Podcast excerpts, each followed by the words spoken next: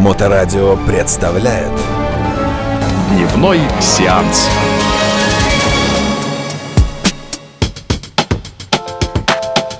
Здравствуйте, это программа «Дневной сеанс» и я Лена Некрасова.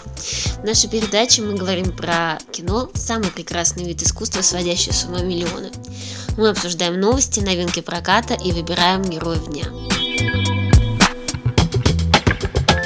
Сегодня у нас целая куча новостей. Часть их про Каннский кинофестиваль, который закончился 19 мая.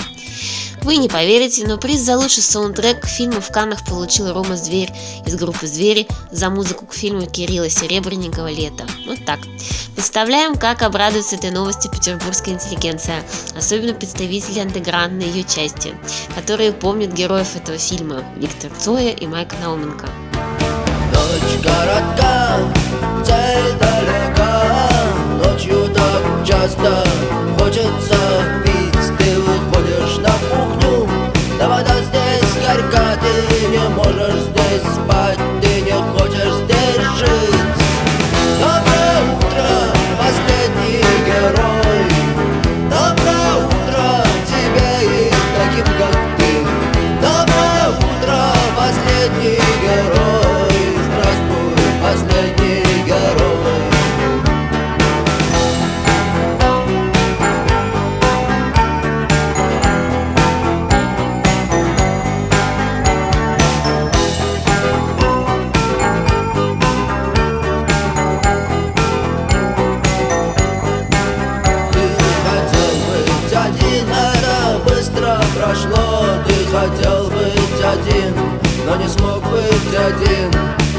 Ноша легка, но не имеет рука И ты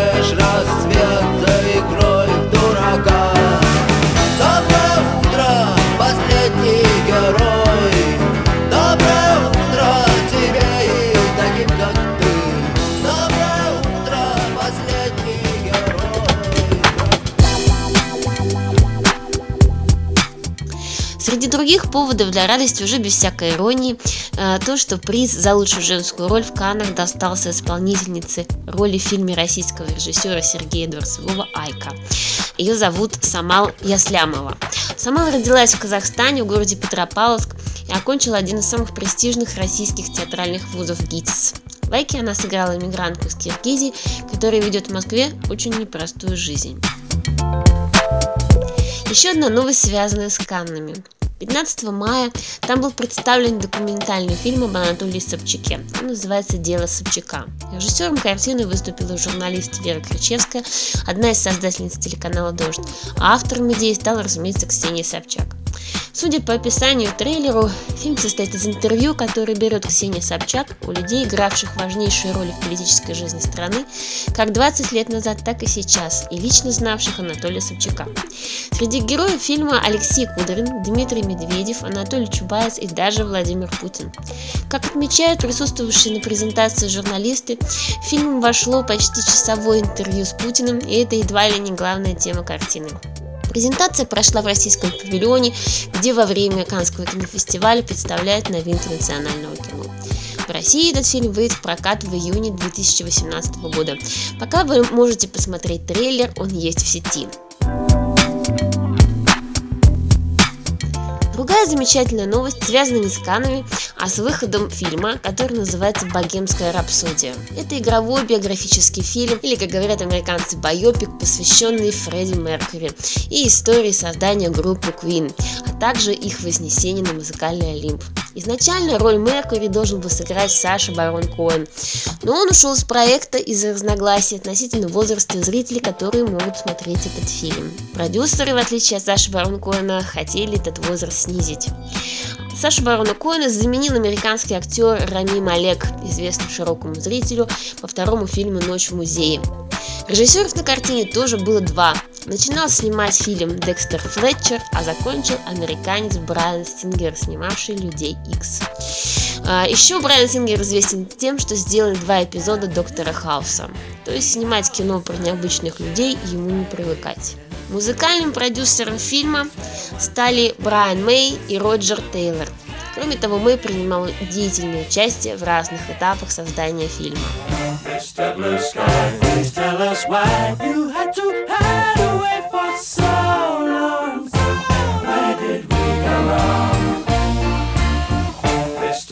Going? Please tell us why you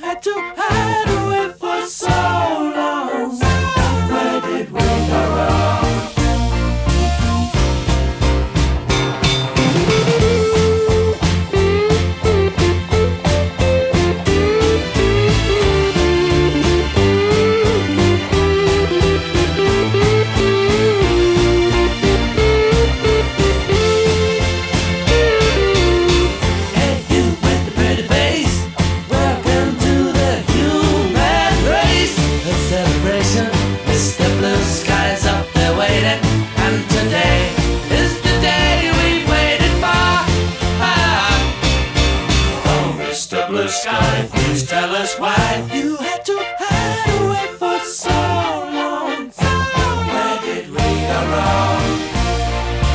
Hey there, Mr. Blue. It's a place to be with you. Look around, see what you do. Everybody smiles at you. Hey there, Mr. Blue. It's a place to be with you. Look around, see what you do.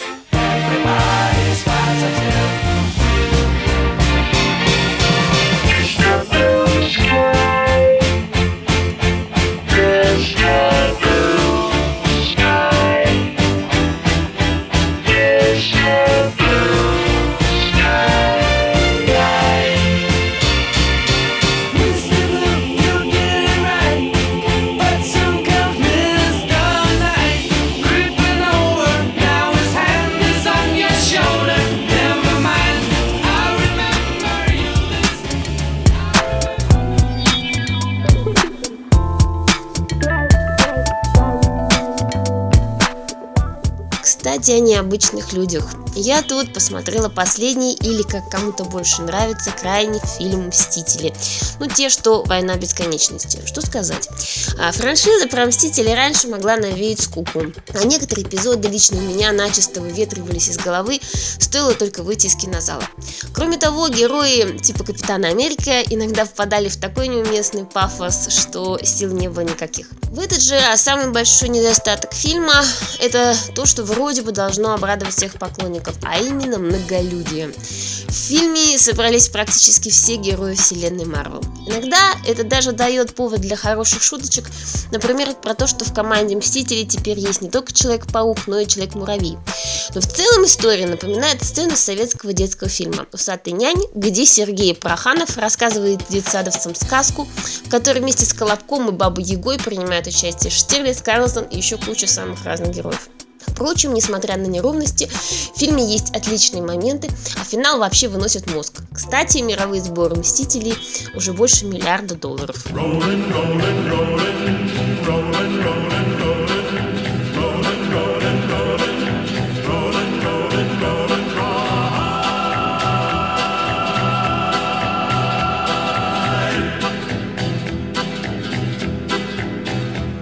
Keep rolling, rolling, rolling. Though the streams are swollen, keep them doggies rolling right. Through rain and wind and weather, hell bent for leather. Wishing my gal was by my side. All the things I'm missing, good fiddles, love, and kissing, are waiting at the end of my ride.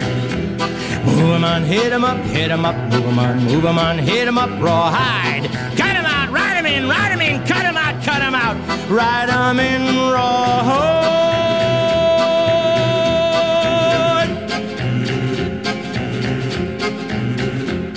Keep moving, moving, moving. Герой дня. Герой дня у нас сегодня очень жирный. Ну, не в смысле толстый, а в смысле, что без его фильмов мы сейчас вряд ли сможем представить себе мир вокруг. Ну, а сам он прекрасно известен миллионам, если не миллиардам зрителей. Это режиссер, сценарист и продюсер Джордж Лукас. Наш герой, он сегодня не только потому, что создал великую франшизу «Звездные войны», но и потому, что 14 мая у него был день рождения, ему исполнилось 74 года.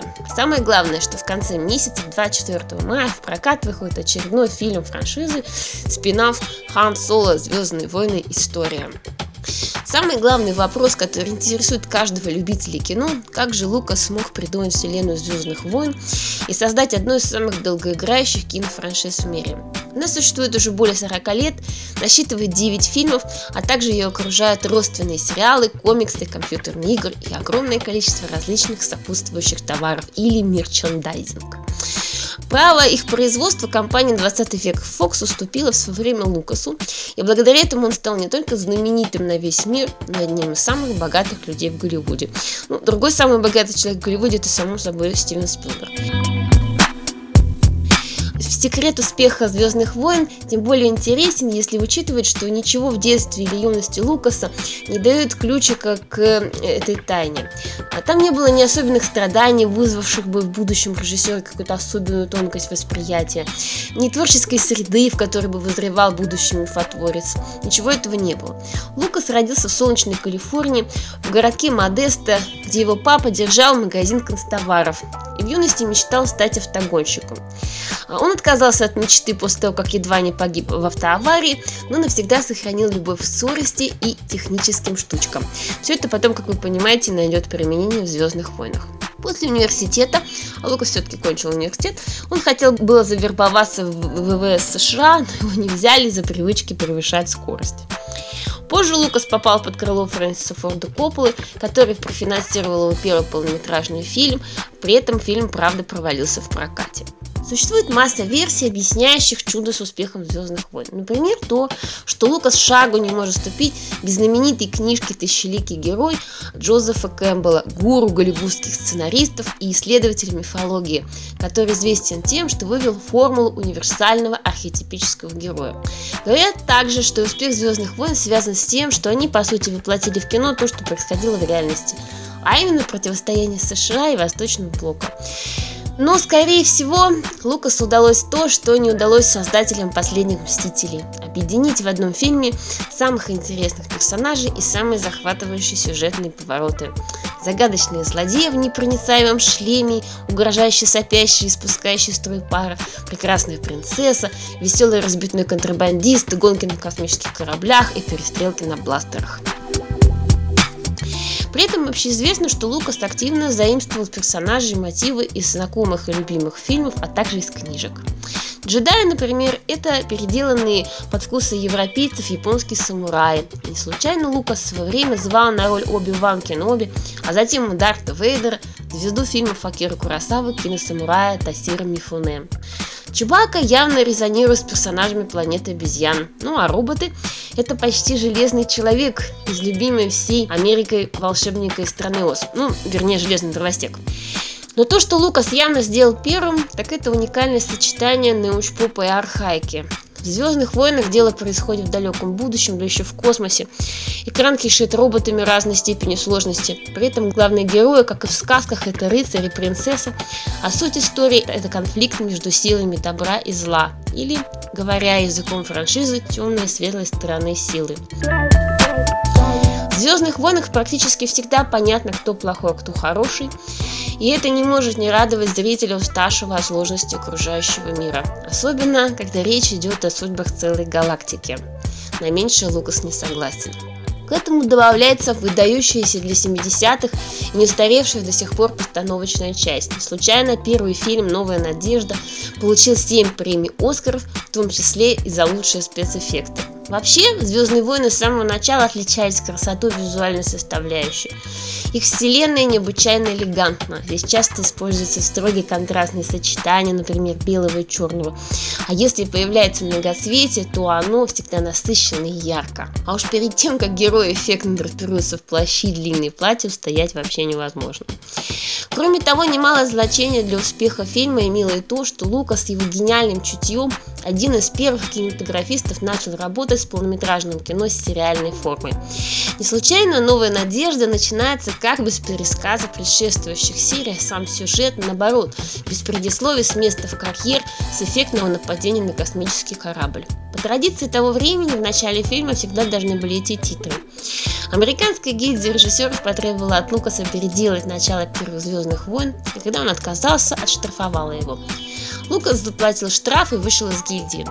А сейчас этот прием стал общим местом. Но в 1977 году он создавал ощущение длинной предыстории, про которую зритель просто по какой-то случайности не узнал, но обязательно захочет узнать.